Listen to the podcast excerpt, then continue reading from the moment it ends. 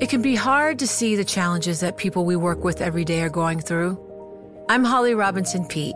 Join us on The Visibility Gap, a new podcast presented by Cigna Healthcare. Download it wherever you get your podcasts. You know success when you see it, or you think you do the people in the spotlight. But what about those small business masterminds who succeed at making their money work harder? They do that by having a business bank account with QuickBooks Money, which now earns 5% annual percentage yield. Making your money work as hard as you do? That's how you business differently. Learn more about QuickBooks Money at quickbooks.com slash 5APY. Banking services provided by Green Dot Bank, member FDIC. Only funds and envelopes earn APY. APY can change at any time. Now, from our nation's capital, this is Bloomberg Sound On. They discovered a small number of documents of classified markings in storage areas and file cabinets in my home. Where's the photos of President Biden's documents? The bloom is off the rose here. He's into damage control at this point. If you didn't tell me this was reality, I would think it was a really bad movie. Bloomberg Sound On. Politics, policy, and perspective from DC's top names. Congressman, what's your reaction to members of your own party calling for your resignation? He's got a long way to go to earn trust. And it's now the responsibility of House Republicans to do something about it. Bloomberg Sound On with Joe Matthew on Bloomberg Radio. Another special counsel is appointed, this time to investigate Joe Biden. Welcome to the fastest hour in politics. As Attorney General Merrick Garland responds to the discovery of a second batch of classified documents now in President Biden's garage, we'll be joined in a moment by Rebecca Roiphe of New York Law School, former assistant district attorney for New York County, who helped us understand what was happening over the Mar a Lago documents. This all overshadowed important news on inflation today. It's cooling, and we'll look inside new data with Mark Zandi, chief economist at Moody's Analytics. Congressman George Santos still refusing calls to resign.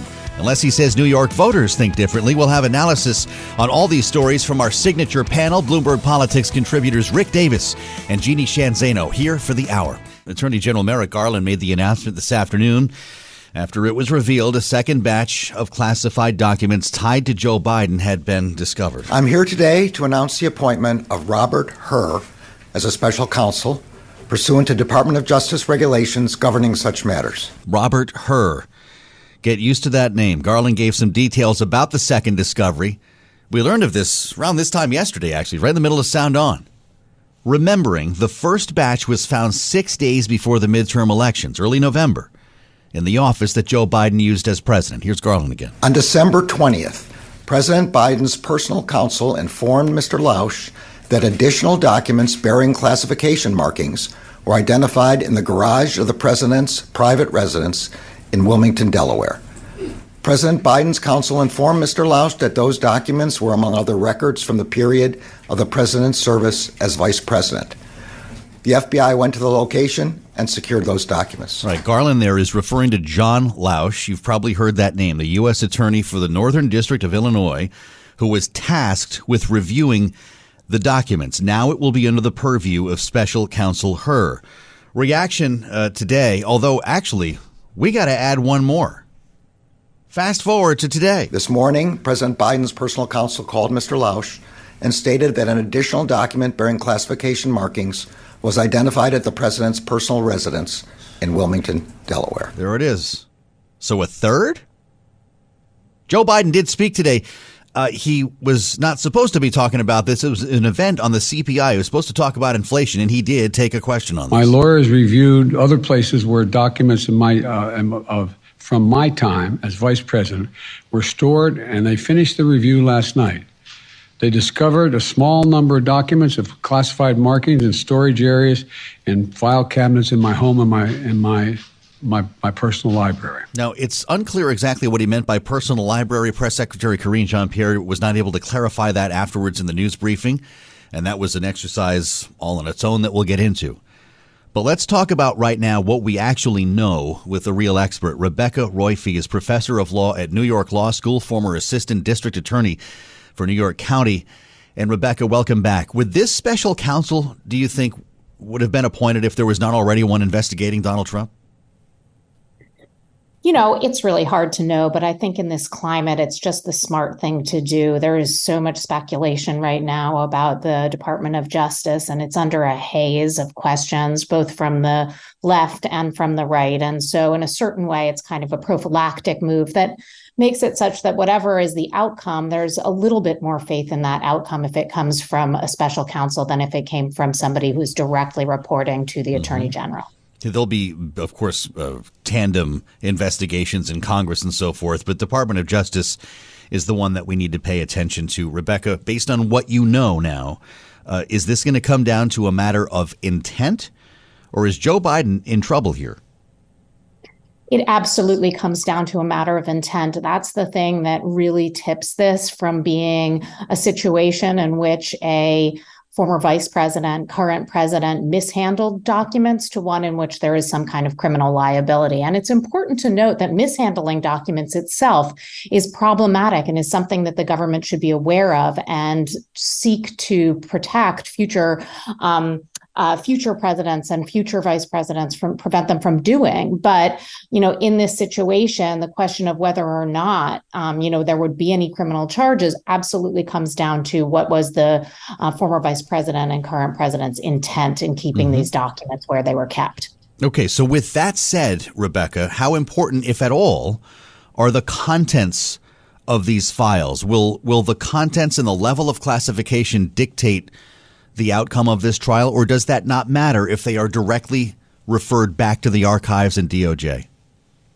Well, you know, for, for sure, what's in those documents is critical for the national security question and the question of how grave a mishandling this was. And so, you know, on that side of things, absolutely, I think the public really wants to know what's in there and how important it was, as I'm sure um, are, you know, the people within the Department of Justice who are tasked with protecting our national security. Mm-hmm. In terms of the question of criminal liability, um, it's less directly relevant what's inside these documents. There are certain statutes that only apply to classified documents and others that apply more broadly to documents that are owned by the government. And so, you know, there was a lot of discussion when there was this question ab- about Mar-a-Lago and former President Trump about what was in those documents and were they classified and whether he declassified them. And it was a bit of a red herring because there's only that one statute that applies to classified documents. There are plenty mm. of other statutes that criminalize the retention or wrongful, willful withholding of mm-hmm. government documents in an unauthorized location. Do the details surrounding that storage matter? Uh, it, you know, we we've spent a lot of time talking about uh, the room at Mar-a-Lago, whether the lock had been put on the room, who was coming and going, surveillance video. In this case, the president himself said that it was locked in a garage with his Corvette. Is that any better? I mean, you know, none of this is good. I think, you know, none of this is good and it should be troubling. And it should be troubling to Americans, regardless of your political affiliation. No president, no former vice president should be taking classified documents and putting in them someplace, keeping them someplace like a garage, even if that garage is locked. Yeah. But, you know, I suppose that there is some difference in terms of, you know, how safely those are kept um, in terms of how reassured the public ought to be about what happened to these documents and who ended up looking at them. A lot of questions at the White House today about uh, the way this information is being disseminated. And I know this comes, this goes off of your focus a little bit here from a legal standpoint. But is the White House under any obligation to communicate the discovery of these documents in real time? They waited weeks and in fact months to let the world know. And when the president acknowledged the first batch, apparently he did know about that second batch you know, I, I do think that, you know, in some ways it is, it has very little relevance to the legal question at hand, or perhaps again, there could be some indirect um, question about why he's withholding those documents and whether he possesses any intent. But in mm-hmm. terms mm-hmm. of, you know, uh, transparency in government, I absolutely yeah. think so. I think right. it's wrong to withhold this information from the American public, even if there are political ra- ramifications. Um, the, the people are entitled to know, especially when there was, you know, so much going on about former President President Trump and what he had done with these documents. If they knew that prior to the midterm elections and didn't let people um, in on it, I think that's extremely problematic, um, you know, from a public relations and government yeah. transparency perspective. Yeah, we'll talk more about that with the panel coming up as we have a political side to this legal story. Uh, mm-hmm in terms of the use of these files, there are always there are going to be times when a president or apparently vice president needs to bring some work home, whether it's a briefing or something else that's going on. The crime is not that they left the White House, right? The crime is that they did not come back, or the potential crime. Absolutely. So, you know, I think that there, you know, again, there should, there should, and there are protocols about taking these documents to another place. And I, you know, I, I think that perhaps those need to be revisited and made a, a, a bit more um, secure. But the key question is whether or not once these documents were discovered, you know, they were returned quickly, um, expeditiously, and the you know government lawyers searched for uh, sorry Biden's lawyers searched for any additional documents and returned them. Now you know, it does seem from from the information that we're getting both disturbing in the in from the perspective that there are all these documents found in every different location, but also somewhat reassuring that they were quickly returning them. So I think we, mm-hmm. you know, it's good that there's a special counsel. We'll get to the bottom of this, and regardless of whether or not it's a criminal case, this is something that we should, as as the American public, we should know. So let's uh, fast forward a little bit here. We've got two cases uh, now the Trump case, the Biden case on classified documents. Both have their own special counsel. Uh, is the DOJ or the special counsel himself, in either case here, obligated, if there's no indictment, to talk about what they found and to uh, kind of review the case once their work is done? Well, they certainly have an obligation to report that to the attorney general. And, okay. and you know, a, a, special counsel is somewhat removed from the Department of Justice and from the yeah. attorney general in terms of his day to day obligations. But ultimately, just as Robert Mueller in the Russia investigation issued a report, yes. um, so too must the these special counsel. And, you know, so I think that, that they will and that ultimately this information will become public and then it will be up to Merrick Garland whether to make that. It will be. It will be. But I, right? you know, from everything I know about Merrick Garland, he, you know, is seeking to reassure the public about yeah. the um, uh, the Department of Justice, and I can see no reason why he would have an interest in keeping the contents of that report from the American public, at least ultimately.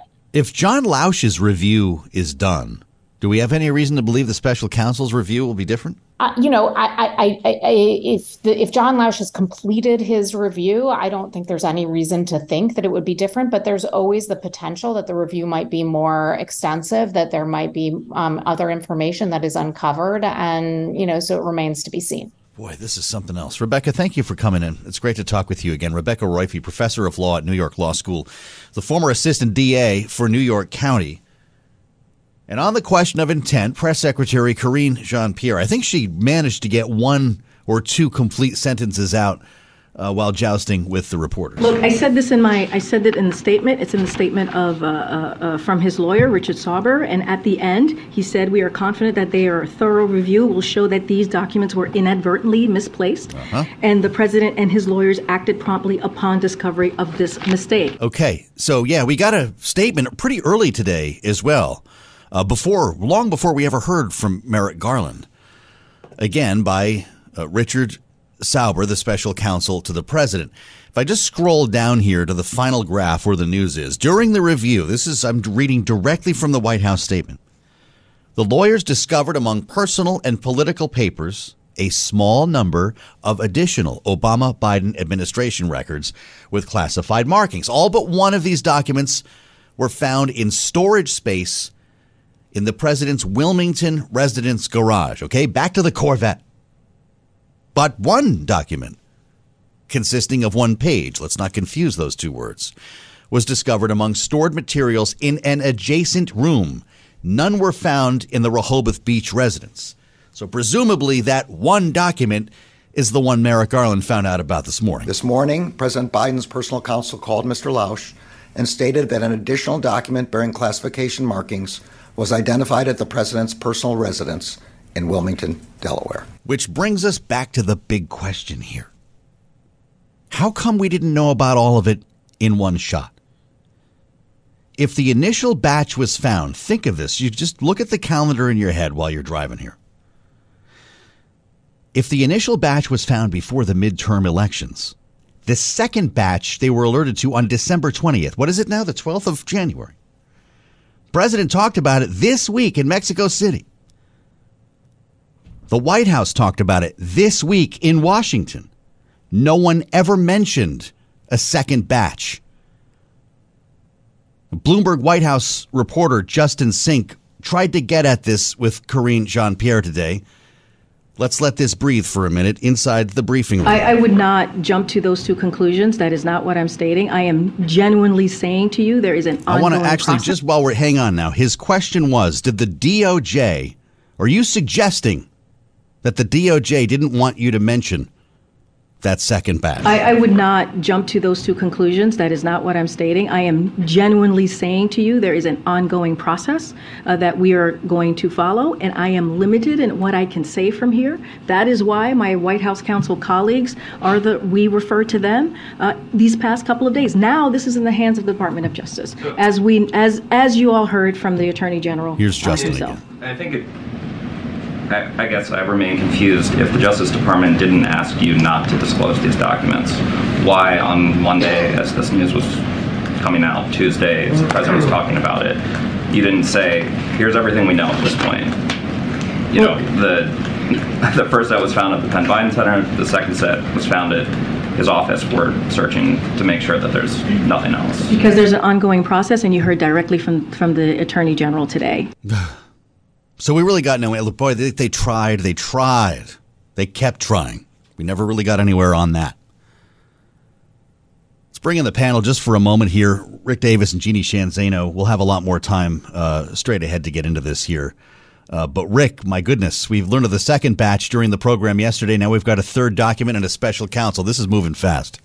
Do leaders ever learn the lesson that when you get caught red handed, you've got to disclose everything on a timely basis. Mm. Uh, the idea that they played this catch me if you can thing, even at the time when they knew there were other documents and didn't disclose it, makes absolutely no sense. This administration came into office with the attitude that they were going to be different than, than the previous administration, different than Donald Trump, and yet they seem to replicate some of his worst instincts. Jeannie, should he have said something on Monday? He absolutely should have. Rick is exactly, exactly right. They needed to get ahead of this. They found themselves behind, and they're going to pay for it. All right, hold your thoughts. Full blown panel next with Rick and Jeannie on this. It was under the Corvette. I'm Joe Matthew.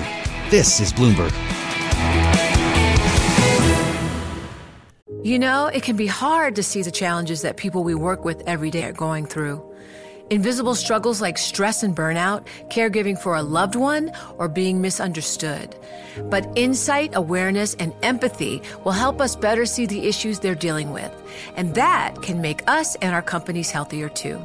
I'm Holly Robinson Peete. Join us on The Visibility Gap, a new podcast presented by Cigna Healthcare. Download it wherever you get your podcasts. You know success when you see it, or you think you do the people in the spotlight athletes, actors, artists. But what about the people behind the scenes? You know, the ones who make it all happen the lighting engineers, the sideline photographers, the caterers. They're small business masterminds. And if there's one thing they have in common, it's making their money work harder. That's why they have a business bank account with QuickBooks Money, where they are now earning a generous 5% annual percentage yield. Yes, 5% APY. Making your money work as hard as you do? That's how you business differently. Learn more about QuickBooks Money at quickbooks.com slash 5APY. Banking services provided by Green Dot Bank, member FDIC. Only funds and envelopes earn APY. APY can change at any time. Classified material next to your Corvette? What were you thinking? People, and by the way, my Corvette's in a locked garage okay? So it's not like you're sitting out in the street. But at any rate, yes, as well as my Corvette. The thing I like most is the setup right here. And you feel like you're in complete control. This is just, oh. You know, I had to bring Jeff back into this. He was a big car guy. Oh, I bet he would have loved that 1960s Corvette Stingray. The documents, maybe not as President Biden today shows up to talk inflation. And that happened. Generating the headline on the terminal Biden's exposure on files widens after Garland orders probe. Here we go. Again and again. And it's times like these, of course, we need our panel Rick Davis and Jeannie Sheehan Zaino, Bloomberg Politics contributors. As we learn more with each passing day, it seems, just not from the White House itself. And Jeannie Sheehan Zaino, that has been the problem here, right? Why not say it all when this first emerged at the beginning of the week?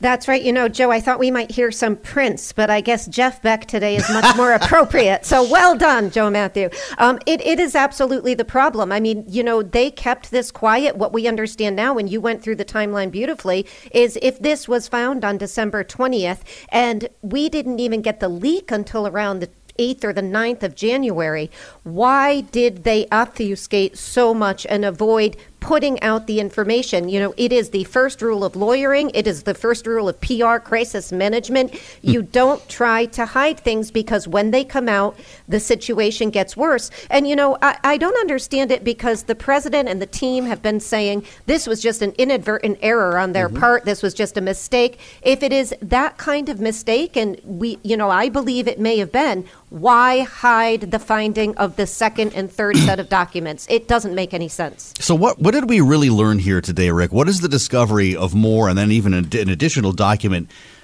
due to this story? If they were continually referred uh, back to the archives and sent to the DOJ for review, where's the crime? So um, it is it is uh, against the rules of handling uh, uh, top secret or classified information to bring them home. So you've broken rules. Whether there's a crime involved um, is is is up to the DOJ to decide.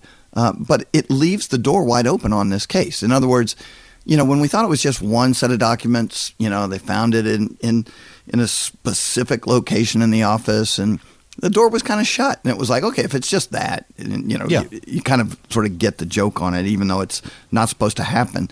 But now there's another set. Now there's another document. I mean, like, is is is this something we're going to hear for the next, you know, two or three months?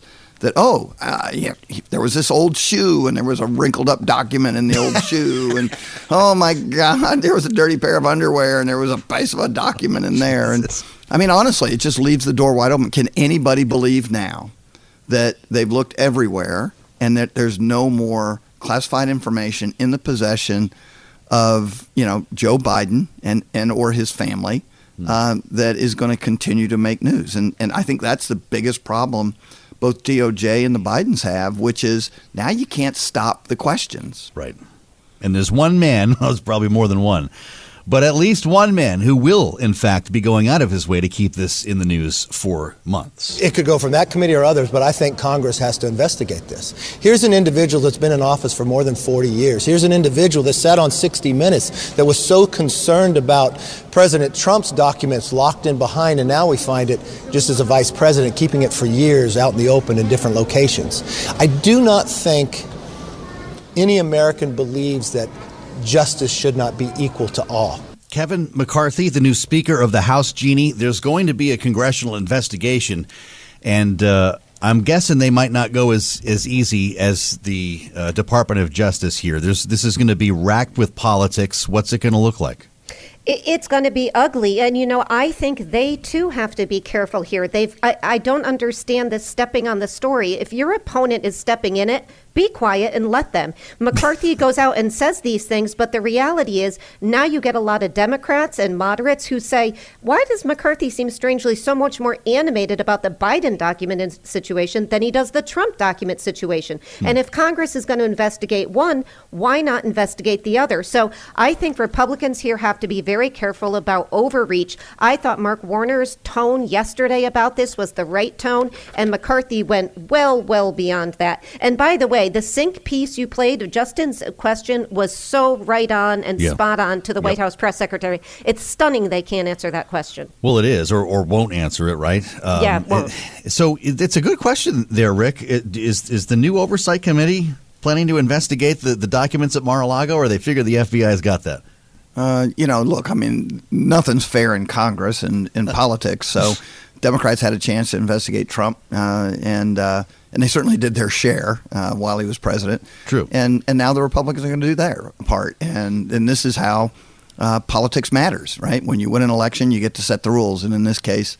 uh, it's certainly appropriate uh, for Congress to want to take a look at this. I mean, look, we have a problem in this country that all these documents are out floating around. Yes. Uh, this is supposed to be heavily controlled, the best secrets of our country, and we've got them in, you know, in you know wine closets and and, and Corvette you know uh, garages. I mean, there's, there's, this is not a country that respects its own confidentiality. So does this beg uh, for a new system here? I mean, how do you? My goodness, we're talking about two presidents in very recent memory, Jeannie, but we also know that administrations through the past have had issues with the Presidential Records Act. That's right. And, and, it is such an important conversation. I mean, with the technology we have today, are you telling me we can't keep better track of classified right. documents? I leave my local library, they know where that book goes. and you're telling me they're taking documents out and to Rick's point, they're in garages, they're in, you know, closets, they're in people's homes and nobody knows about it. There has got to be a better way. And if Congress was going to do serious business and serious investigation, they would mm. consider the fact that multiple presidents and beyond presidents, I mean, we've had former CIA directors and others who have been had this problem. They've got to get their handle around the classification issue. And by the way, a flip side of this is we have an overclassification problem in this country as well, and huh. that should be addressed equally. Well, boy, uh, you said a lot there, and, and I do think it's worth going back to that 60 Minutes interview. Again, this is Joe Biden in September, before the discovery of his own documents, talking to Scott Pelley about Trump. And remember that picture the box and the documents spread all over the floor? This is where Scott Pelley started the conversation with Joe Biden. What did you think to yourself looking at that image? How that could possibly happen. How one, anyone could be that irresponsible. I guess he does know, though, uh, Rick, how that could possibly happen. Yeah, now he does, and uh, and he probably already did. Well, he uh, did pro- then, sure. Probably probably should not and uh, uh, have made any comments about an ongoing DOJ investigation, especially if he could remember that he'd actually had in his possession uh, classified documents. I mean, honestly, this whole thing just looks like another botched White House situation where they've dropped the ball and tried to cover it up. I mean, like we really would hope that the Biden administration would raise the bar on how they deal with the American public and, and be much more transparent uh, and, and not play this catch me if you can game. Listen again to Speaker Kevin McCarthy. He held his his first formal news conference in Statuary Hall. He goes on 60 Minutes, criticizes President Trump, even knowing what he has done, and he wasn't president at the time. Now we find another location that it's at, but he refused to answer. His press secretary won't answer the questions. We, you watched them leak photos of sitting out files of President Trump. Where's the photos of President Biden's documents? Obviously, he's going to be crying about the double standard here that, that he sees existing, but he's suggesting that Joe Biden misled the public. Jeannie, is that fair? Is that true?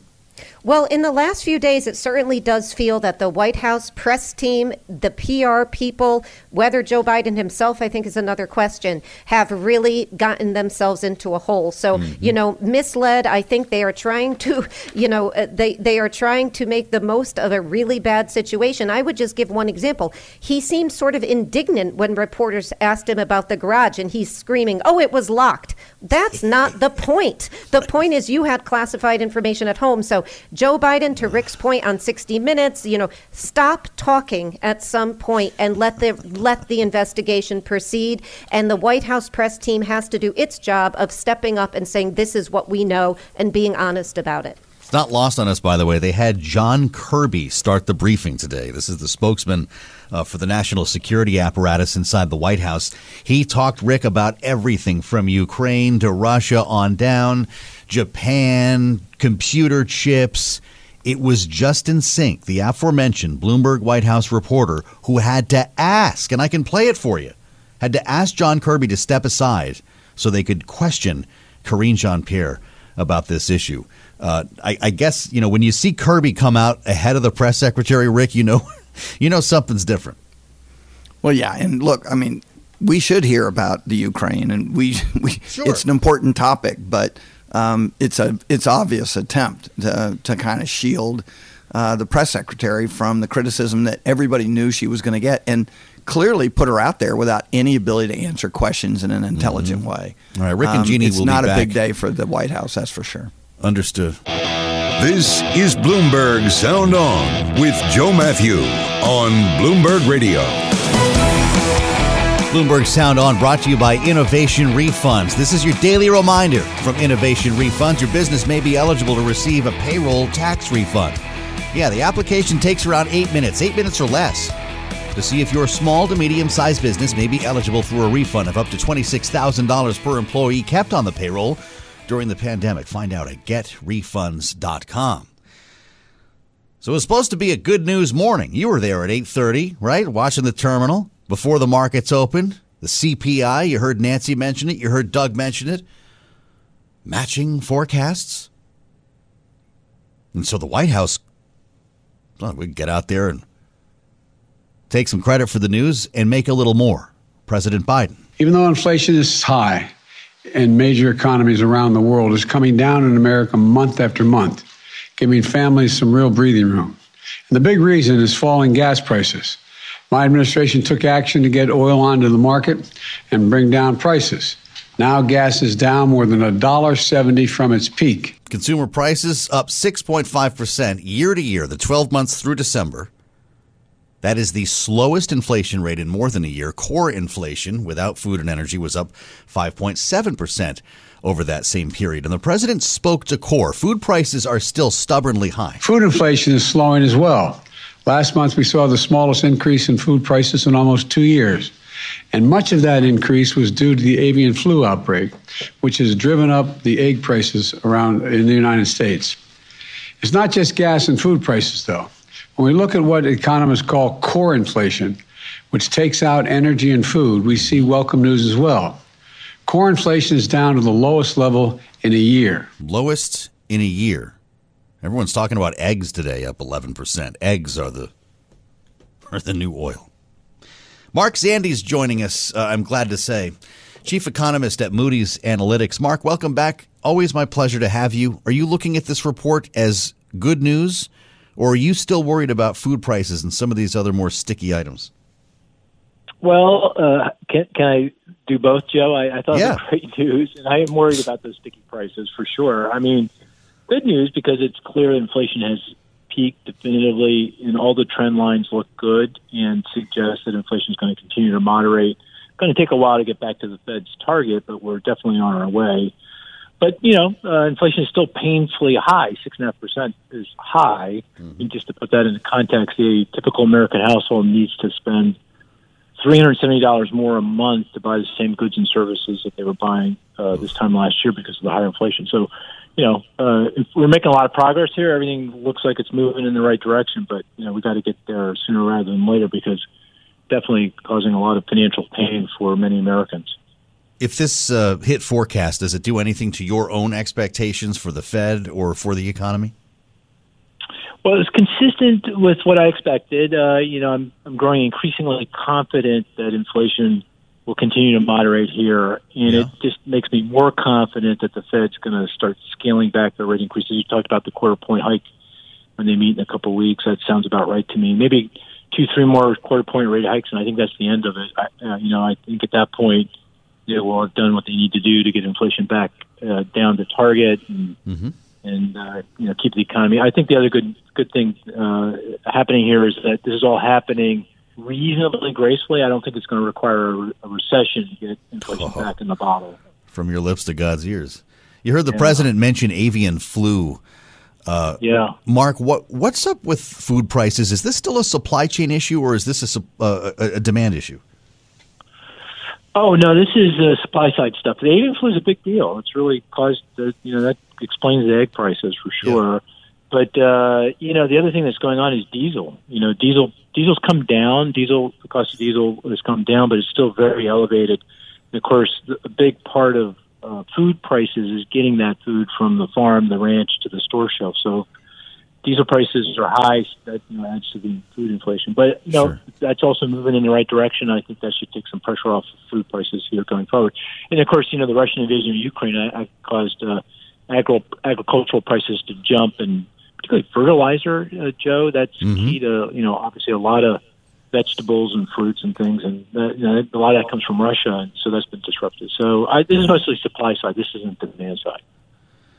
Well, it's really something to consider after what we have been through here. And I, you know, you add China to the equation, Mark. Uh, if China can somehow figure out COVID, and and there really is a grand reopening, are all bets off?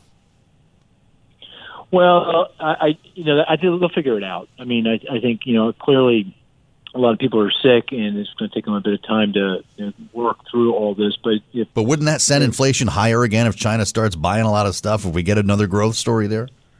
Yeah, that, well, I mean, it will add to inflationary pressures, and in ter- particularly in terms of commodities. Oil will probably go back up, so I don't think we can count on sub eighty dollar oil for for very long once China kicks in. But right, you know, I I don't think I don't think the Chinese economy is going to come roaring back. Uh, you know, it's going to come back, but it's got a boatload of issues that it's going to have to work yeah. through that go well beyond COVID. And so, you know, the, the, economy will improve later this year, and we will see some bump to commodity oil prices. But I don't think it's going to be enough to disrupt this uh, continuing improvement in, in, inflation here at home. Well, I got to say, I'm feeling pretty good. supply chains. Yeah, I'm feeling good talking to Mark Zandi. Everything is good here. We're gonna we're not going to have a recession. Inflation has peaked.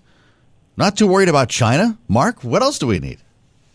Yeah, well, uh, I think that's right. I mean, think about the data we've been getting over the last couple, three months. It's been pretty darn good in the context of all the bad economic news we were getting before that. So it really does feel pretty good. Now, having said all that, obviously, thing you know, things stuff happens, uh, and you know, uh, hard to gauge what you know. The Russian Russia is still creating problems in yep. in Ukraine, and uh, you know, you, got, you mentioned China, the tensions there. So mm-hmm. there's a lot of other geopolitical flashpoints. So you know, it, it's not going to take a, a lot of bad to push us into recession. But you know, with a little bit of luck, Joe, assuming you know we can kind of navigate through with some other, another shock hitting us, I, I think yeah. we can get through this without without recession. Oh boy, let's hope this. I like what I'm hearing. Great to talk to you, Mark. Bring more of this. Bring more of this back, uh, Mark Zandi. Anytime. Always a pleasure. Moody's Analytics, the chief economist, to the panel with this. Rick Davis and Jeannie Sheehan Zaino. Uh, Jeannie, can the White House claim victory over inflation if it's peaked? Or do they have to be careful about the way the way they frame this because this may not be going down in a straight line and it might take a long time?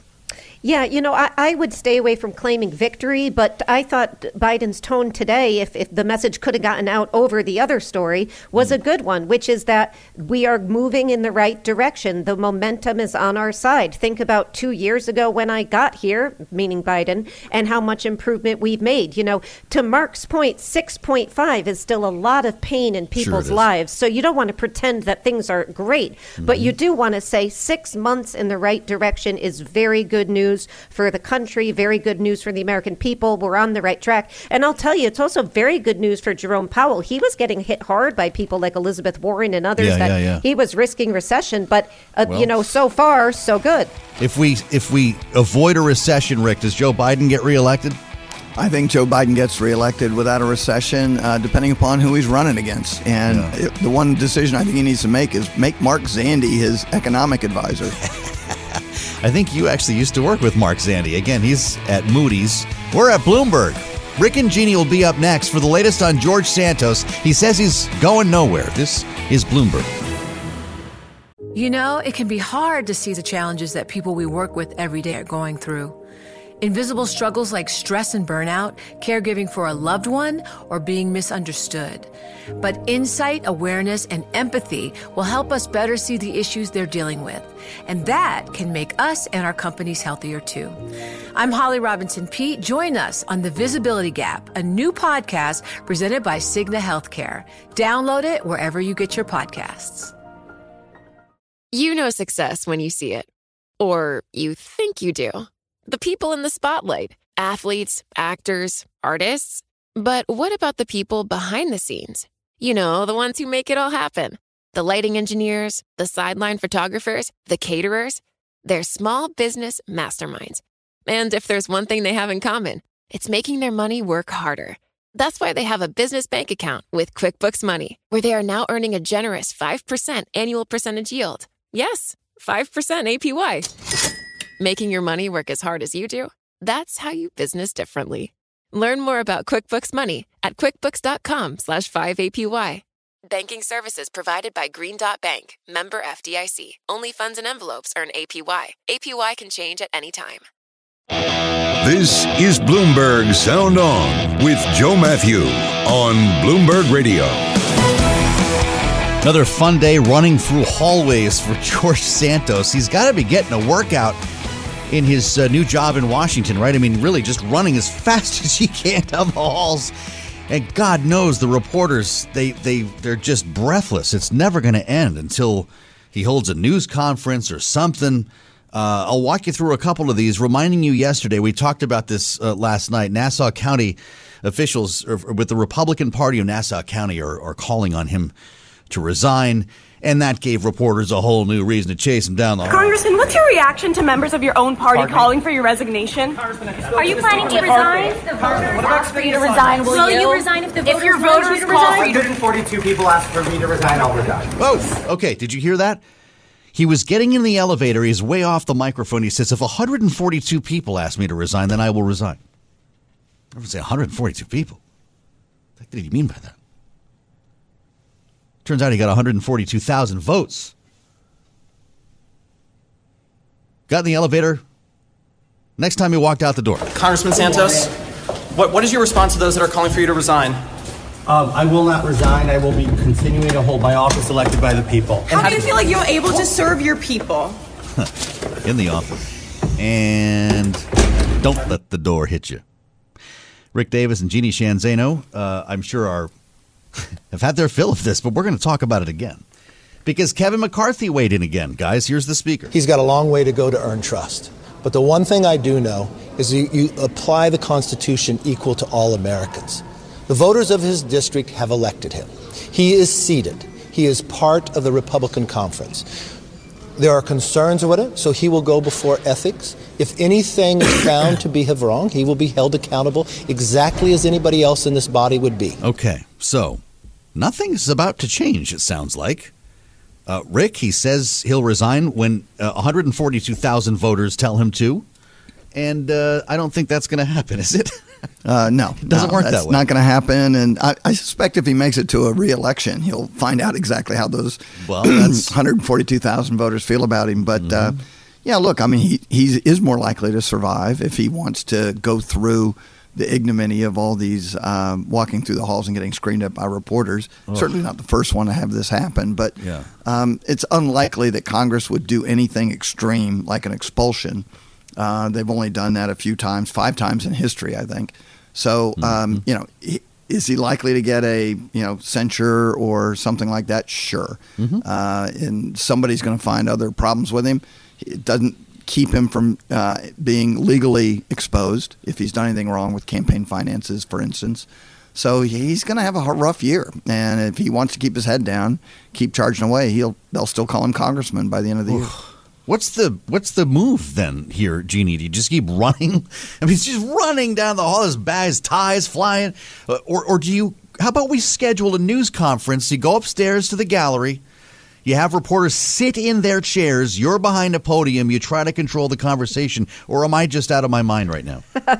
you know, he did sit down and talk to someone, as I'm sure you know. He sat down and talked to Matt Gaetz. Oh, did was, you see that? Yes. Oh, and, and I have to rip this off of somebody else who said it was eight minutes of my life I'll never get back. It was Matt Gaetz, and, and filling in for Steve Bannon and George This is the War Room podcast. Yes, and he was saying things like, "Listen, I've lived an honest life," and Mm-hmm. you know, and and the latest reports are you have a county official in Nassau throwing his hands up and saying the guy even told me he was something of a star on the volleyball team in college that he never went to, and the New York oh, Times has released his resume. I mean, it's very ugly. Yeah, but the resume's out there. yeah, but but you know, we may all want him to sit down and take questions. I have to say, I think even if he did that for 10 hours, it wouldn't stop the questions because there are so many of them at this yeah, point. I suppose that's true. Although I'm reading on the on the Bloomberg now, New York City Mayor Eric Adams is pledging to work with George Santos. That's not going to push him out anytime soon. We got a lot more to learn about this. Jeannie, thank you. Rick Davis, thank you as well.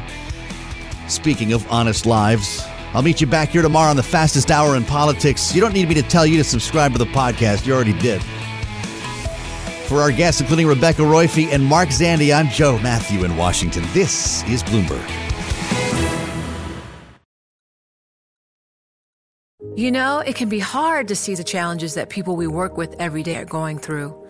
Invisible struggles like stress and burnout, caregiving for a loved one, or being misunderstood. But insight, awareness, and empathy will help us better see the issues they're dealing with. And that can make us and our companies healthier too. I'm Holly Robinson Peete. Join us on The Visibility Gap, a new podcast presented by Cigna Healthcare. Download it wherever you get your podcasts. The countdown has begun. This May, a thousand global leaders will gather in Doha for the Qatar Economic Forum powered by Bloomberg, held in conjunction with our official partners, the Qatar Ministry of Commerce and Industry and Media City Qatar, and premier sponsor QNB. Join heads of state, influential ministers, and leading CEOs to make new connections and gain unique insights. Learn more at QatarEconomicForum.com.